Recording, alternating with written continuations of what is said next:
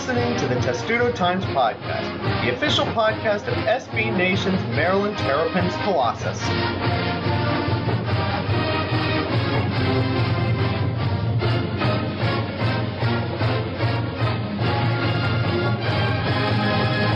Welcome to episode 138 of the Testudo Times podcast, where if it wasn't basketball season already, it certainly felt like it.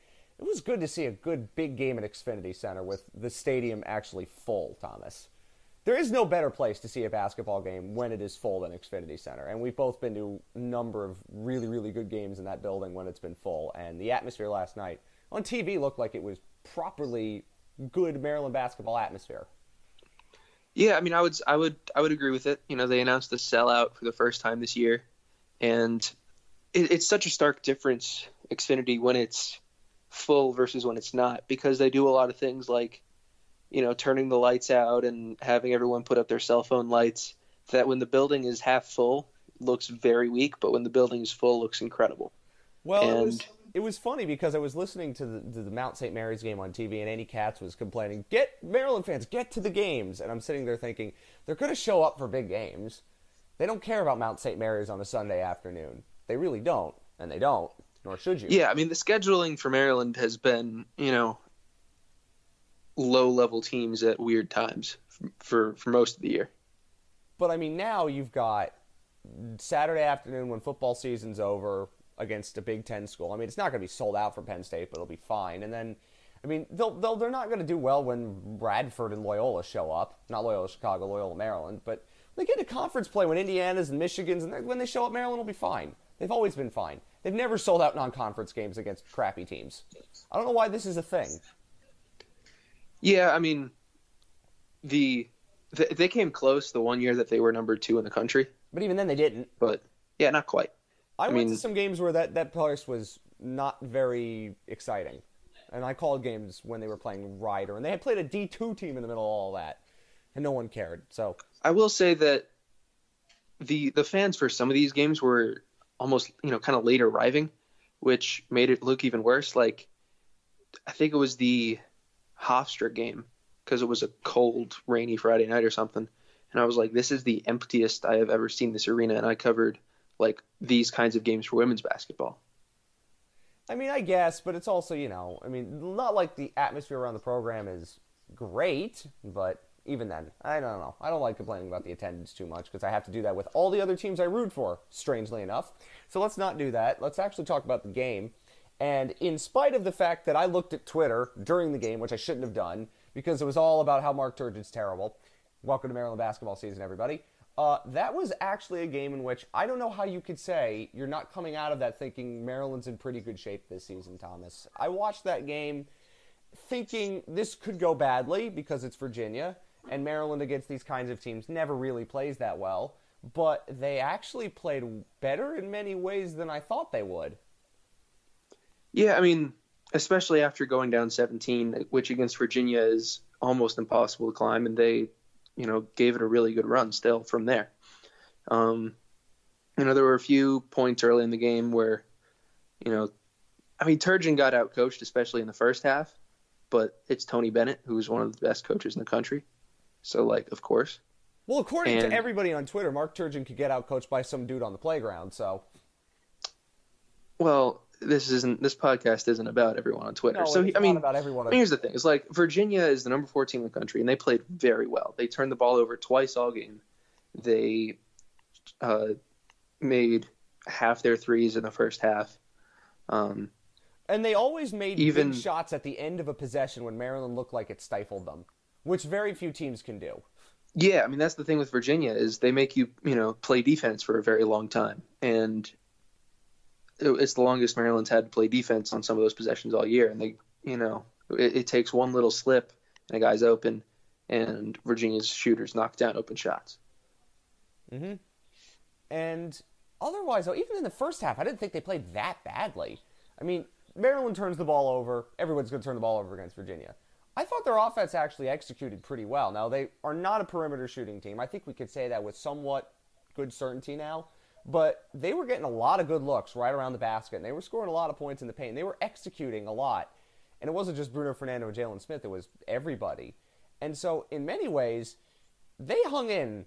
Even when they were down 17, I'm like, you know what? They don't feel like they should be down 17. Even though they're not playing great and Virginia's playing pretty well, they shouldn't be down by this much. And they ended up losing by five. I think that probably flatters them a little bit. But in overall, let's talk about this game. None of the Maryland players, I think, had a great game. Bruno Fernando had flashes, Jalen Smith had flashes, everybody had flashes, and Anthony Cowan had a poor game by his standards, but he still had 13. And so, I mean, he he played a very good like second half of the second half. yeah, so the final 10 minutes when he was in. And Yeah, I mean, he finished with a game high 15. Uh, he had a couple threes in the end.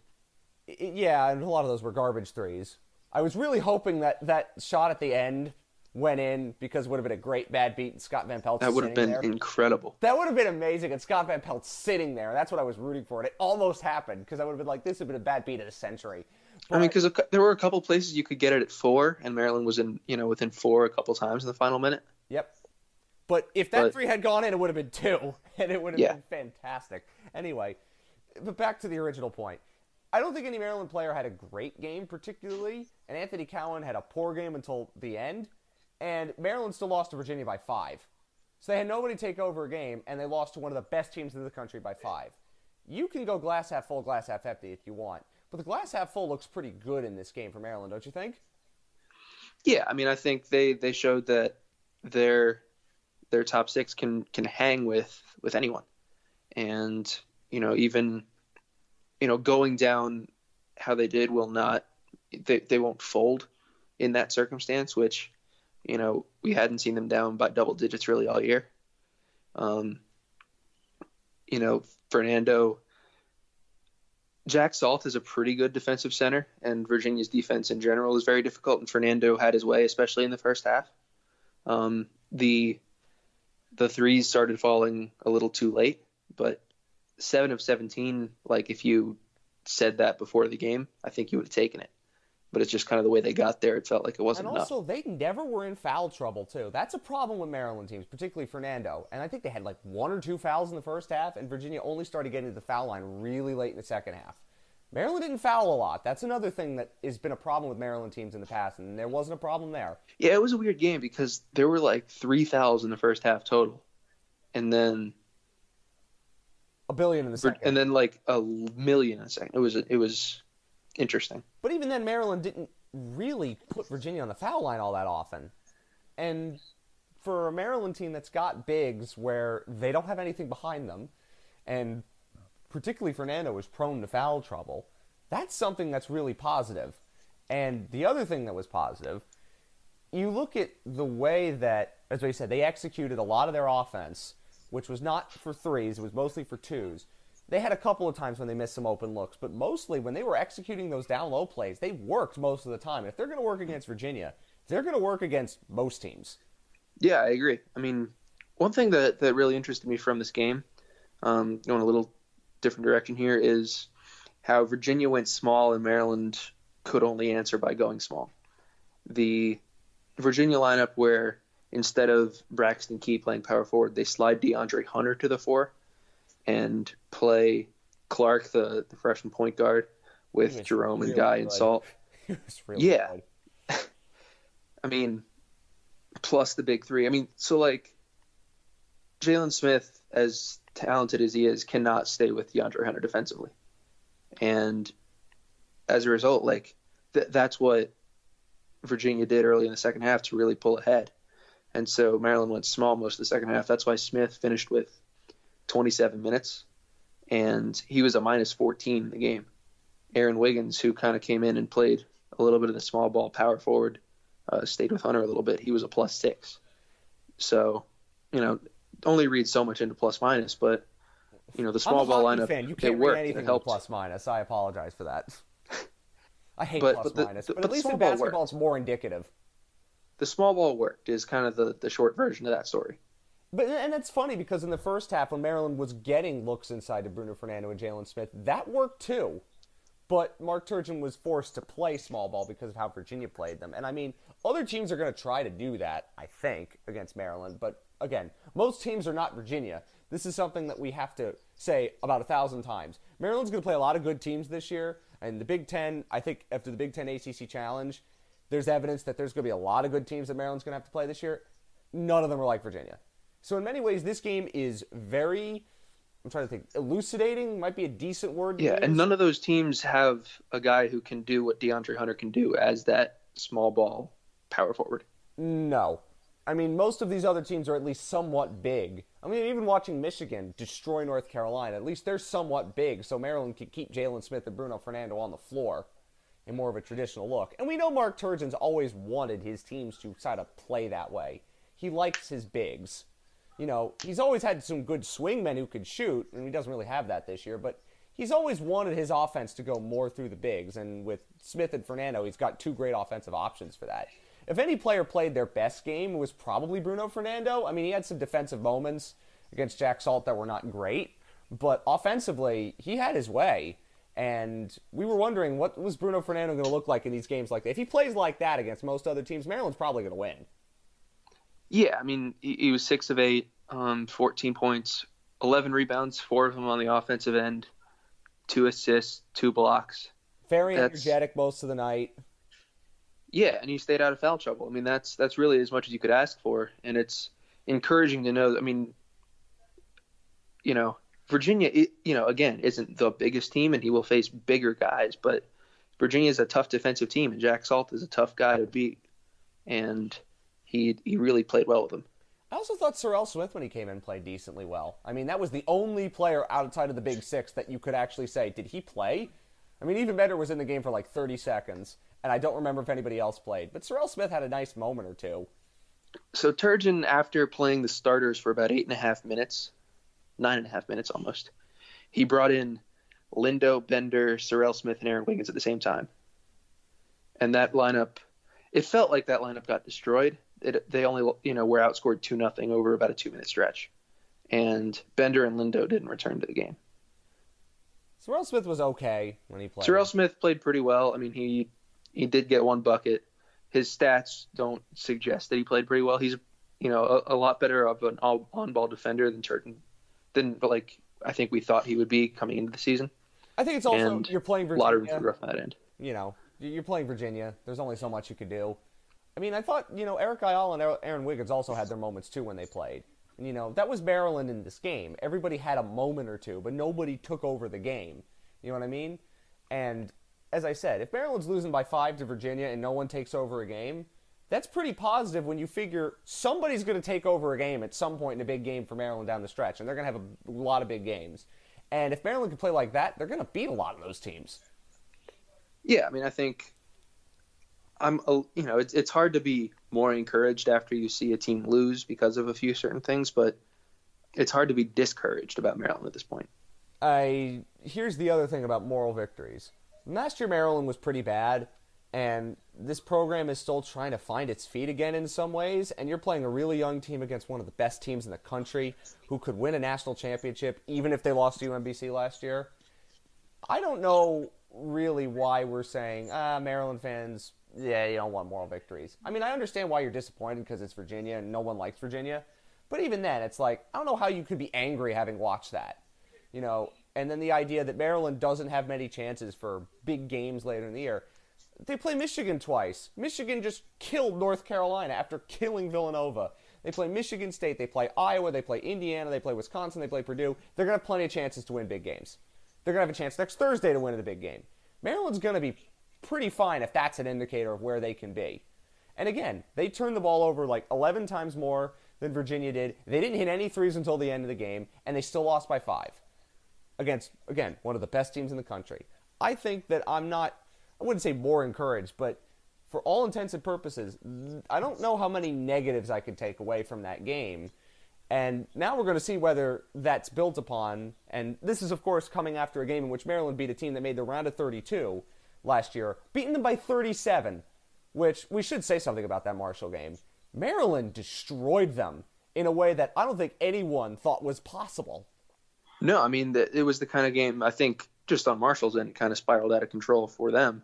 Um, I mean Maryland took two guys who were averaging a combined 44 a game and held them to, to a combined 15, and there was like the guy who went off for Marshall, Jannson Williams, was averaging like eight and a half points a game coming into that, um, and he fouled out in the second half, and so they didn't have anything in the second half. Um, and Maryland put 104 on them. Yeah, I mean Maryland, you know, was was playing fast and it was, you know, doing everything it could do. I mean, they did a lot of things against Marshall that they just couldn't do against Virginia. Like, you know, Virginia just doesn't allow those things. Um, but when you play team not named Virginia, you probably can. Yeah, so I mean, that Marshall game for for me and I think for a lot of people was the game that really opened your eyes to what this Maryland team can be, and they showed, you know, some glimpses of you know that against Virginia as well. They didn't show it enough, but the glimpses are there, and I think we'll need to keep seeing those. Well, at least Maryland doesn't play the ACC Big Ten Challenge all the time because they're 0 5 in those since they moved to the Big Ten, which is still bemusing to me that that has happened. But now they get two games in the Big Ten uh, because now they're up to 20 games and they have to fit them in somewhere. Penn State on Saturday. That game's now at five, by the way. It's not at when it was originally scheduled. They switched it with Northwestern Indiana because they didn't want the Northwestern fans distracted as they're about to get destroyed by Ohio State in the football game. So that game's now at five. So keep note of that. Penn State has lost a couple games, just beat Virginia Tech. This is a game that Maryland should be winning at home. Penn State's one of the few teams in the Big Ten that's probably looked a little bit meh so far. And I know Maryland had some struggles with them last year, but this is a game at home that they probably should win, and I think they probably will. Uh, and then next Thursday's game against Purdue is very interesting. Purdue's a really good basketball team. They've lost to Virginia Tech and Florida State already. Uh, both of them were pretty close. Purdue is a team that's kind of a lot like Maryland, in which they've got some good returning players, but a lot of young players, a lot of questions. Maryland's not been good on the road. If they can go into Purdue and win, I don't know if they'll be ranked at that point, but that's the kind of game that Maryland, if they win, it'll show you, okay, this is what this team is truly capable of. And even if they lose, I'm not sure it's a bad, it would be a bad thing, but I'm not sure it's going to be terrible for the season if they lose on the road at Purdue. But these are kind of games that, again, it's going to show us how much these glimpses are actually what Maryland is as opposed to just glimpses of what they could be. Yeah, so I mean, as far as Penn State, Penn State has been playing early in the year without Mike Watkins, who's really their their shot blocking big man. Um, he returned and they beat Virginia Tech, and so they're a pretty good team. Uh, I don't think they're quite as good as Maryland. And I think Maryland should beat them at home, but you know, you, you, it's a game you got to be careful about for sure. Um, Purdue obviously has Carson Edwards, and then a lot of question marks. We've seen Ryan Cline has been kind of the guy to me that stood out, but you know they've got. I think the biggest advantage they'll have over Maryland, other than Edwards, is they'll be playing at home, and Maryland struggled, especially struggled on the road. Yeah, it'll be their first road game that's not Navy. Navy does not count. Yeah, that's not a road so, game. No, because that game was half Maryland fans anyway. This is what I said. If there's a game played in the state of Maryland where Maryland is the road team, it's not a road game. They don't count. Yep. Maryland's playing in Washington. It's not a road game. So this is an actual road game, and it'll be difficult. But on the evidence of Maryland playing against Virginia, I think they can go in there and win. Not saying they will, but I think they can go in there and win. And if they do, that's a great sign going forward. If they can end this stretch when it ends against Loyola Chicago, playing and going four and one, don't think any Maryland fan can complain about that. No, not at all. I mean, the interesting thing with is just with the two Big Ten games because you know when you restart conference play in January, you know it, it is restarting, and so you already have a record, and so it's one of those. If you're two and zero, oh, you're feeling great. If you're one and one, like Maryland was last year, you know, you're feeling kind of a little uneasy, okay. But then if you're 0 2, you're you're in a real hole. And last year they know, lost close to Purdue and then gave away a game they were almost almost gave away a game they were completely dominating against Illinois. Oh, they gave that game away and then they still won it for some reason. That game make no sense and it will never make sense to me in any way, shape, or form. But Penn State and Purdue this year will be interesting. I know they start conference play against Rutgers since we have to mention them on every single show since we're contractually obligated to. Anyway, anything else you want to say about the basketball before we move on to other sports that are much, much, much less happy to talk about? I mean, I, th- I think that's that's really it. Enjoy the blackout. Yeah, that was fun. That looked cool. Uh, did you see any good UMBC jokes? I didn't. I didn't see them either. I'm disappointed. I thought Maryland fans were going to step up their game for that. There were a few chants. That's it. Yeah, I saw one sign in the ESPN opening, but that was it. Uh, now we move on to football, and uh, yeah, Do we really have to talk about football? I guess we kind of do because the season's over now. But that's probably merciful on all of our heads. Uh, are you surprised by the way that game against Penn State ended? I'm not in any way.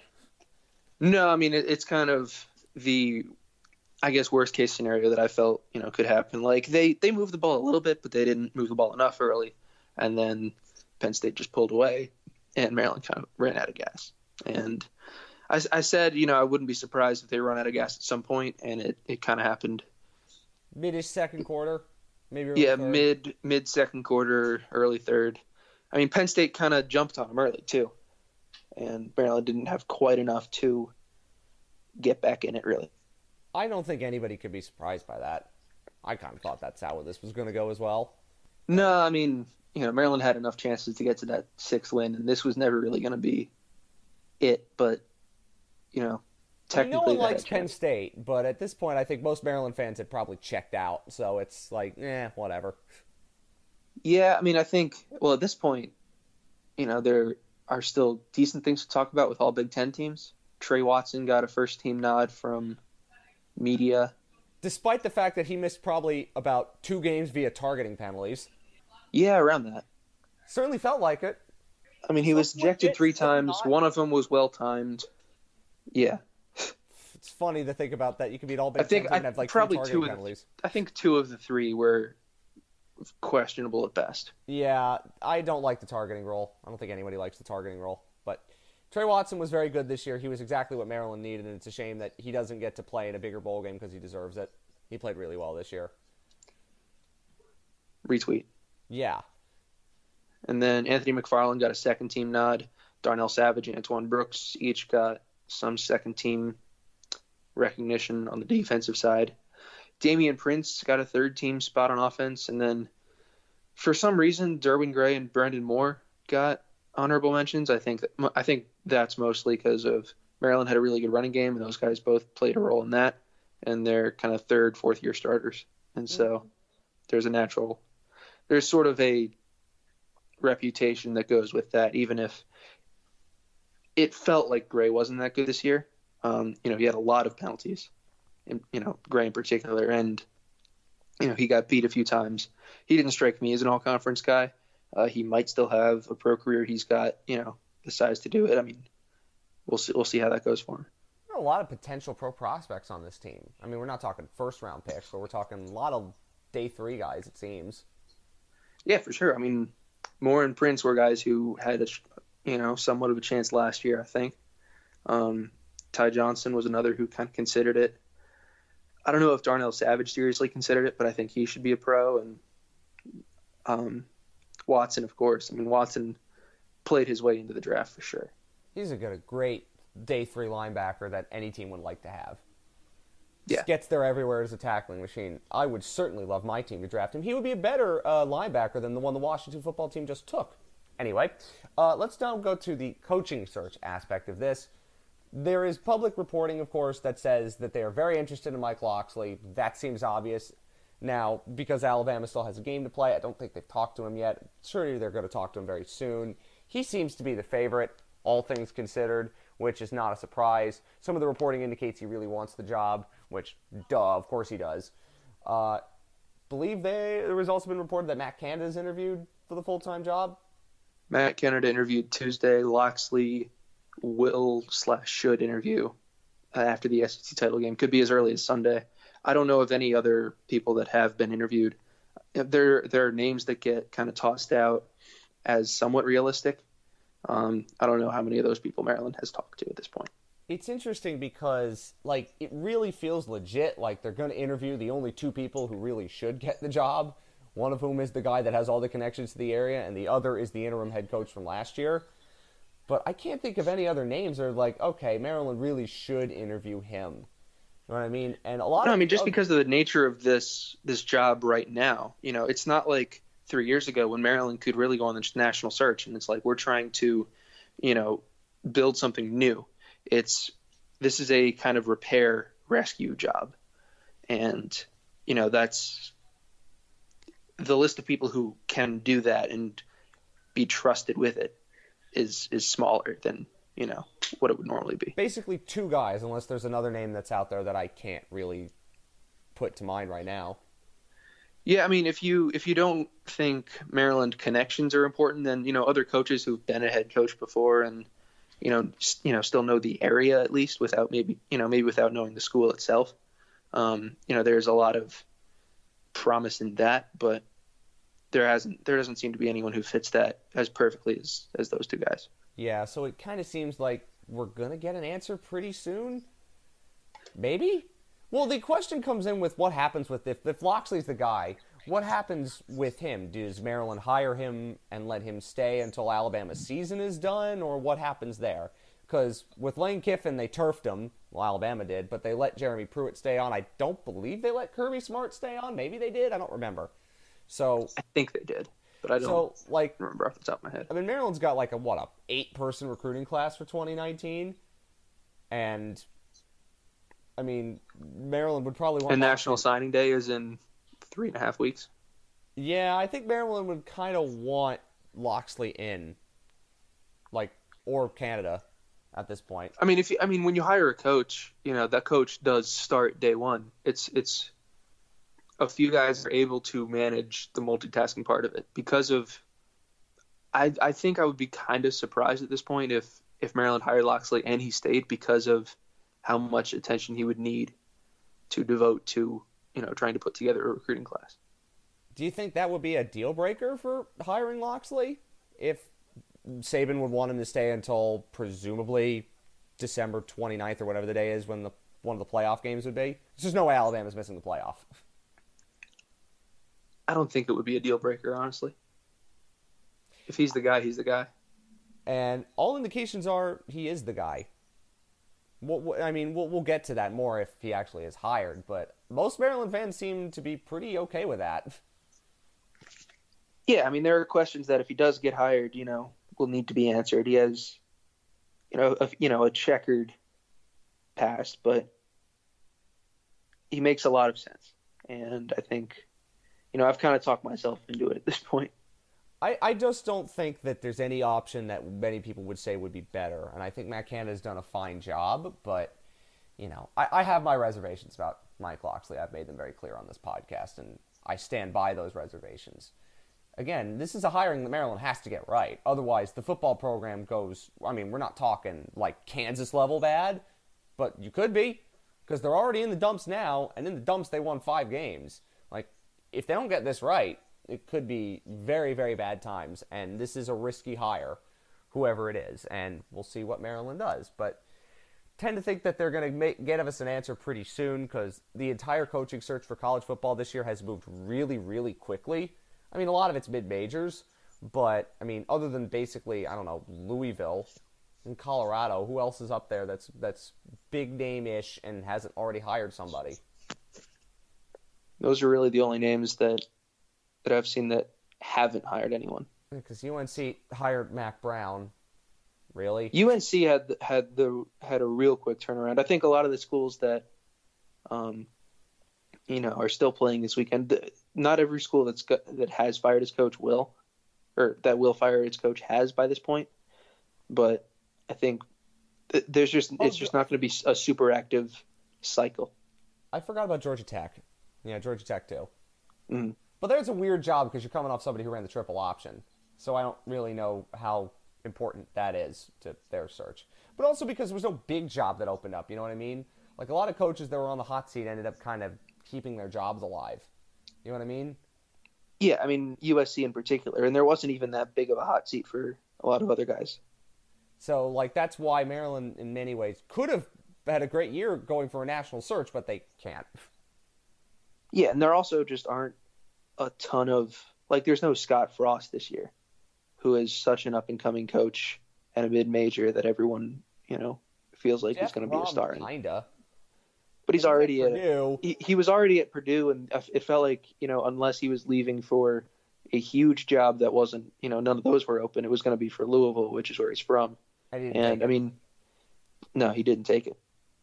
Uh, it- it's it's true, but whatever the case may be, I think we'll get an answer very very shortly on Maryland's coaching search. And when we do, of course, we will have a large podcast to talk about said things. I think most of the damage control for Maryland is trying to keep as many people as they can here because they're losing a lot to graduation. And if the recruiting class is tiny, which it looks like it's going to be, that's hugely important.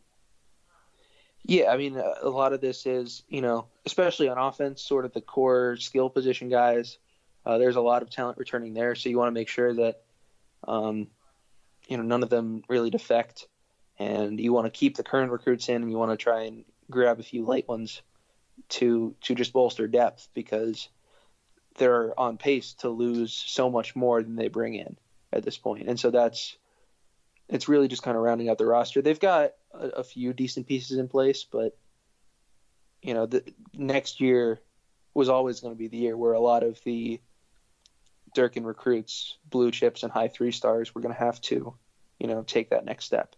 Well, it's skill positions they're going to be all right, but offensive line they're going to have to completely rebuild that. Not like it was great to begin with, and defensively, I mean, they have to replace a lot on defense. I mean, every level of the defense they have to replace some very key contributors. Yeah, I mean, and and all those spots do have either guys who played a decent amount of rotational snaps this year, or guys who were blue chip recruits on, especially on like the defensive line. But you know, there will be a lot of unknown commodities. Absolutely. So that's football. We'll get to more of that when a coach is hired. We think it could be next week, but stay tuned, of course, Testudo Times for that. Let's now go on to non revenue sports things. We'll go positive instead of negative first. Yeah, somebody beat Duke, and it was great. I cared about that way more than the football last weekend, and yeah, that was that was awesome. Yeah, so Maryland sports awesome. are now Maryland sports are two and zero oh against Duke in 2018. Field hockey beat them. Yeah, field hockey beat them early in the year uh, in College Park in Maryland. Men's soccer, which a real incredible kind of turnaround for that team because they were um, bad for a while, and now they're in the Elite Eight. Yeah, I mean they were unranked, didn't receive votes for almost the entire season. They didn't score a goal in their first four games. Um, the defense kind of held it together, and then they started scoring a little and winning a little, and you know, they put a good resume together by the end of it, got the number 11 overall seed, and, you know, it got them a chance to pull off, you know, that upset against Duke. And, and they play Friday night. Friday night against, against Kentucky. At, at Kentucky. Um, wait, wait, Duke, Kentucky. What you know, of all of all the Maryland teams in recent years, for that for this one to be potentially the one knocking on the door of the College Cup would really be something. Because they had a team that was unbeaten until the tournament, and then they lost. They've had a lot of good teams that screwed up in the tournament. And this is the one that's probably the worst of the lot, and I bet Sasha would tell you in a candid moment that's the case. And or at least the least talented. Well, of course it is. Every Maryland yeah. soccer team is talented. I don't think there's any doubt about that. But when you look at some of the teams in recent years that Maryland's had, I mean, hello, a guy who's about to move to Manchester City was once on Maryland, and they didn't get anywhere near close to the College Cup with him there. Yeah. Be excited. Which, by the way, how about that? And play for Dutch clubs you've never heard of, by the way, or Spanish clubs you've never heard of, by the way, or New York City FC if it all goes horribly wrong. Sorry, I had to say that. Yeah. Okay. So what are, what are we expecting from him at Man City, Matt? Here is what I can tell you. What I expect from him at Man City. He will more than likely be the backup this year. I think, for the rest of the year, because they're made backup, Claudio Bravo, who they had bought to be the guy, but is actually very bad, uh, he tore his Achilles. So their backup is a guy from Montenegro, I think, who you've never heard of before, who was on loan, who they had to recall to be the reserve. So Pep might bring him in to be the backup, which means he's going to play in an FA Cup tie against English club you've never heard of. My joke is Crawley Town, but it could be anybody. And so you may see him in one or two games, and then when Bravo gets healthy, he's not playing. Zach Steffen is not better than Ederson. Anybody who's watched any level of soccer will tell you that. So he will probably go on loan. The clubs that I would think he could go on loan to are Girona, who Pep Guardiola's brother half owns, and City Football Group half owns. They're a La Liga club that's decent. So he could play there, probably be the starter. He could go to some Dutch club you've never heard of. NAC Breda is one where another U.S. player that Manchester City brought in was on loan to. He could go on loan to any number of places. What I expect to happen is Manchester City probably buys him for seven to ten million dollars, and he plays a couple of years, and then they sell him for five to ten million more than that. So if he plays for Manchester City, he's not going to play very much for them unless he turns out to be so good that Pep Guardiola has no choice. And while I love Zach Steffen, and I think he's really, really good, and I thought he's been the U.S.'s future in goal for about God, five years since I first saw him play, he's not better than Ederson. So take that for what it's worth. But a Maryland player is going to be playing for one of the best clubs in the world. All right, so uh, apologies now for coming out as a closet Man City fan, I guess. Uh, no, that's, that's not right. No, no, no, no, no, no. I mean, Well, I guess it's now they have- Tottenham fans who showed up for a year because of Clint Dempsey. That's fair. Yeah, it, it's fine. I mean, it's a it's a great move for Zach Steffen's pocketbook. I mean, it's great for Sasha Cirovski too to say, "Hey, look, look at where Zach Steffen's playing." But I mean, for his career and as somebody who follows the U.S. men's national team very closely, don't know whether it's the best move. But who am I to tell somebody who's about to make a killing going to Manchester City? And if Manchester it- City it's- calls you, listen. Yeah. That's, I mean, again, I have my qualms about it, but they're very inside soccer. And if you are listening to this as just a casual Maryland fan, you're not going to complain about that. And in terms of Maryland actually playing Kentucky on Friday, I have no idea how good Kentucky is. They're the third seed in the country. They play in CUSA and men's soccer, by the way. In case you didn't know that, the SEC. Yeah, some of these some of these other means more- conferences are wild. it, the SEC, where it means more, does not sponsor men's soccer. Yeah, this, this is my favorite thing about like covering these other college sports is the ones that just don't have random sports, like how Florida's in the Big East and women's lacrosse, Yeah. and how Denver's in the Big East in one of these conferences. I think it might be soccer. it's possible. Denver is uh, very much not East. Well, again, remember when they almost had Boise State in the Big East for football? Uh, yes. So that nearly happened. Uh, as I said, I don't know how good Kentucky is. If Maryland beats them, then that's obviously amazing. And you'll get to hear Taylor Twellman try to talk about Maryland during the College Cup and not fawn over them. Oh, he won't because he's great. But, I mean, it's hard for somebody to call uh, games for your school. And, I mean, for him, Taylor Twellman was a very good player for Sasha many years ago. So I'll be interested in seeing that. I don't know whether they'll beat Kentucky, but I'm certainly rooting for them like that. I, I want them to potentially beat because it would be, as you said, it would be amazing if this team of all teams is the one that makes the College Cup because this is not a vintage Maryland team. They've had more teams where they've had more like actual pros on it than this one probably does. Oh, by the way, if you haven't seen the goals from this game, go to the Maryland men's soccer Twitter account and see some of the games. One of them is an amazing flying scissor kick, and great Oh, yeah. goals are great, especially when they're against teams you hate.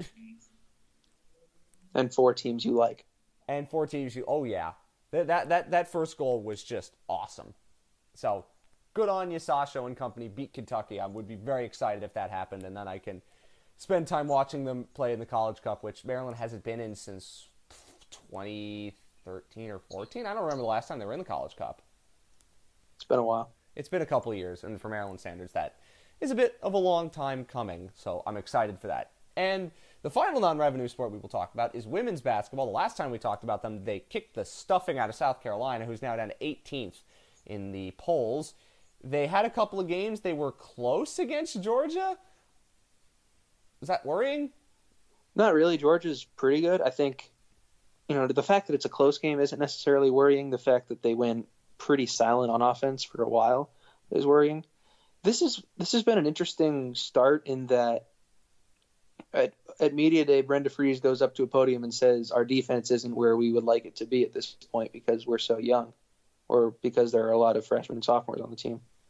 But like the defense has been incredible, and it's been the offense that kind of needs to catch up if Maryland wants to, you know, put the pedal down and move up in the rankings and all that. So it's it's been an interesting uh, start, but they're unbeaten. I believe we were recording this Thursday, so I think they're playing Georgia Tech in the ACC Big Ten Challenge. They are. Oh, I actually remembered that. Wow. Yeah, it's been it's been a weird couple of, of years for matchups for them on that because you know they're the basically Best team in the premier. Yeah, they've been the premier team in the Big Ten, especially for a challenge like this, just geographically. In the last two years, they've gotten Virginia, which is not a premier women's basketball school at all, and Georgia Tech. So it's it, it's been a little surprising there.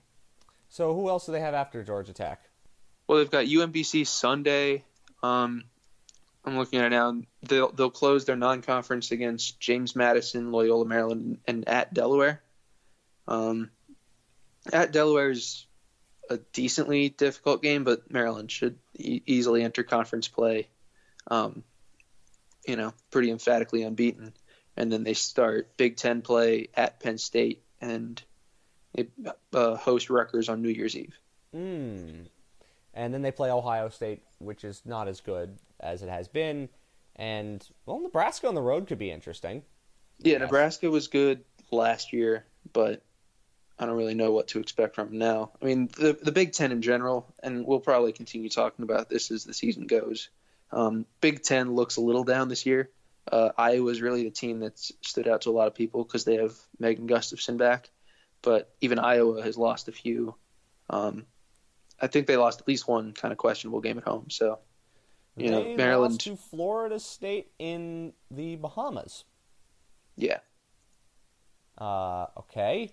And then a couple teams receiving votes, but you know, it's an underwhelming league at least at the moment. It's kind of the opposite of the men. It's like where the men don't have an amazing team. I mean, I guess you could call Michigan that, but Michigan at this point, after last after last night, has jumped into that to me. yeah. But even then, it's like the Big Ten and the men looks to have a lot of great depth. Where for the women, you have Maryland and then a couple of good teams, and then it tails off. Yeah. Like the men, you could have teams one through nine being pretty somewhat decent, and then in there, And the be- Big Ten could mess around and have like eight or nine NCAA tournament teams this year. I wouldn't be Maryland stopped. could be one of them. I'm surprised. Yeah, Maryland should be one of them. That could be exciting. But uh, yeah, so we can focus on that as time goes on. Uh, is there anything else that we mentioned? The field hockey season is over, so we can't talk about that, and we should talk about volleyball just before we go. Another year where they just missed out on the NCAA tournament, and we're talking what was it last year? I think they were first four out or close to it, and this year they had to be year- close to that too. Last year they were the first team out, and this year they were the third team out. So this is kind of crazy. Yeah, it's it's it's just a cruel world, really. I mean, Maryland, especially this year where they had a you know a few five set losses in non conference play that, you know, you you kind of just feel like one or you know winning one or two of those puts them over the top, Because they won You on know. the road at a ranked team. which they didn't do last year. They had a better Big Ten record. Uh, the Big Ten wasn't like as loaded this year, but Maryland finishing I think eighth in the conference, winning nine games out of twenty is, you know, as impressive as easily as impressive as they've done. Um, and I mean, of course, just to do all this after losing, you know, the coach and then the two high-profile recruits and then another, a couple more real key players. Uh, for Adam Hughes to come in, keep everyone else, um, you know, bring in a couple late additions that, that were really helpful all year, both through transfers and, uh, you know, late recruits. It, it's been real impressive to see. He did as good a job as as you could ask for. So third time lucky next year. Should be. Everyone's pretty much everyone's coming back. I mean, only Liz Twilley and Abby Bentz are leaving this year's team, and both of them played pretty good roles, but the the core will be returning. Hmm, that would be nice because it seems like this program's been bubbling up for like years, and now it feels like they finally could get there, and then just one loss probably knocks them out of the tournament. Yeah, it helps. Erika Pritchard, you know, was kind of the one outside hitter that stayed when a lot of other outside or opposite hitters left, and Erika Pritchard was just named first team All Big Ten that's a good positive. on an on an eight player team with three Illinois players, three Minnesota players, and a Michigan star. Uh huh. So You see, here's the thing about volleyball that I like is that all the good schools of volleyball are schools that are not really good at anything else. Illinois, they just gave Lovie Smith another long contract extension. Uh, Minnesota's kind of been middling in the in the Rev sports for a little bit. Th- now they're No, good hockey, but that doesn't really count in our in our vantage point. To Rev sport to them, It is it is a very important sport to Minnesota. I can tell you, having followed hockey long enough. and volleyball is Nebraska's Rev sport. Yeah, volleyball is basically well, since where look at where football is at this point, four Yeah. and eight. They're a volleyball school, Yes, but you know what? For Maryland, and the whole conference can wrestle. and the whole conference can wrestle. This is also true. Has the wrestling season started yet? Uh, there have been a couple sort of very informal matches. Maryland actually has dual meets coming up soon, Oh, okay. so we'll have we'll have coverage. We'll have a writer. Yes, Uh, very good. get ready. Um, I'm ready for that. As in, I don't know anything about wrestling. All right. Well, time to learn. Uh, I better at this point. All right. I think that's it. And yes, so Maryland basketball, not as bad as we think. There's optimism about Maryland basketball. That's good. We might have a football coach soon, and go men's soccer because it's still the best program at Maryland that isn't lacrosse or field Yep. hockey, I guess. It's my favorite Yeah. program at Maryland. Can't really argue with it. Uh, not not from my background, I can't. And uh, good luck to Zach Steffen as he now has to play back up to Ederson and gets to play Crawley Town in January in a game on ESPN Plus.